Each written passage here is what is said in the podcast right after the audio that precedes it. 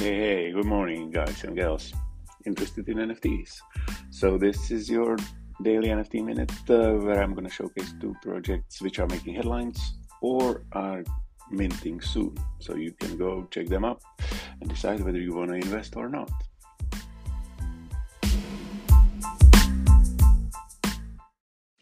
So, the first project I'm going to talk about today is uh, super, net, super normal. I wanted to say supernatural, but it's about supernormal.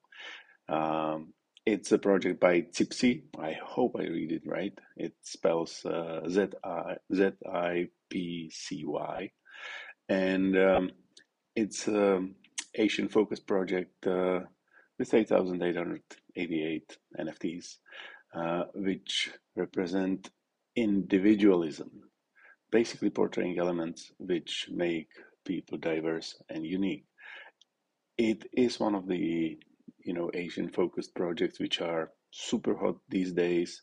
These projects typically sell out in minutes and um, have rising floors because the Asian community is just huge. So you may want to check it out.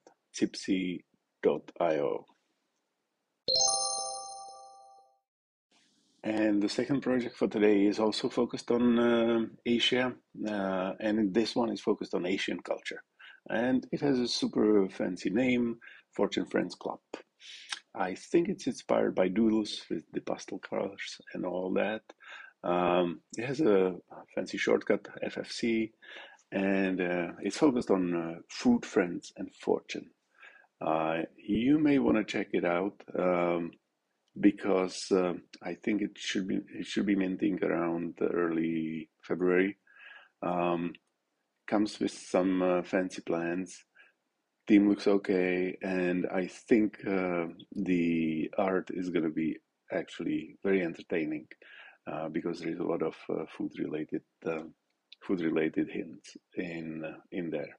So check it out if you are into food or Asian food especially, Fortune Friends Club.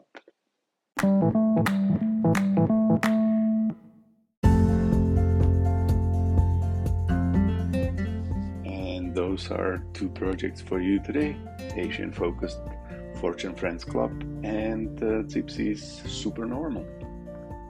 Check them out.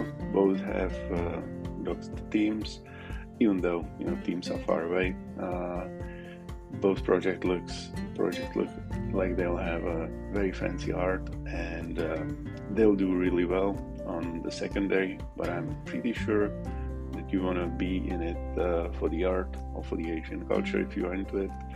Um, of course do your own research before you spend any money. And um, only ape into things which you really like is the best long-term strategy. Have a wonderful day wherever you are, cheers till tomorrow.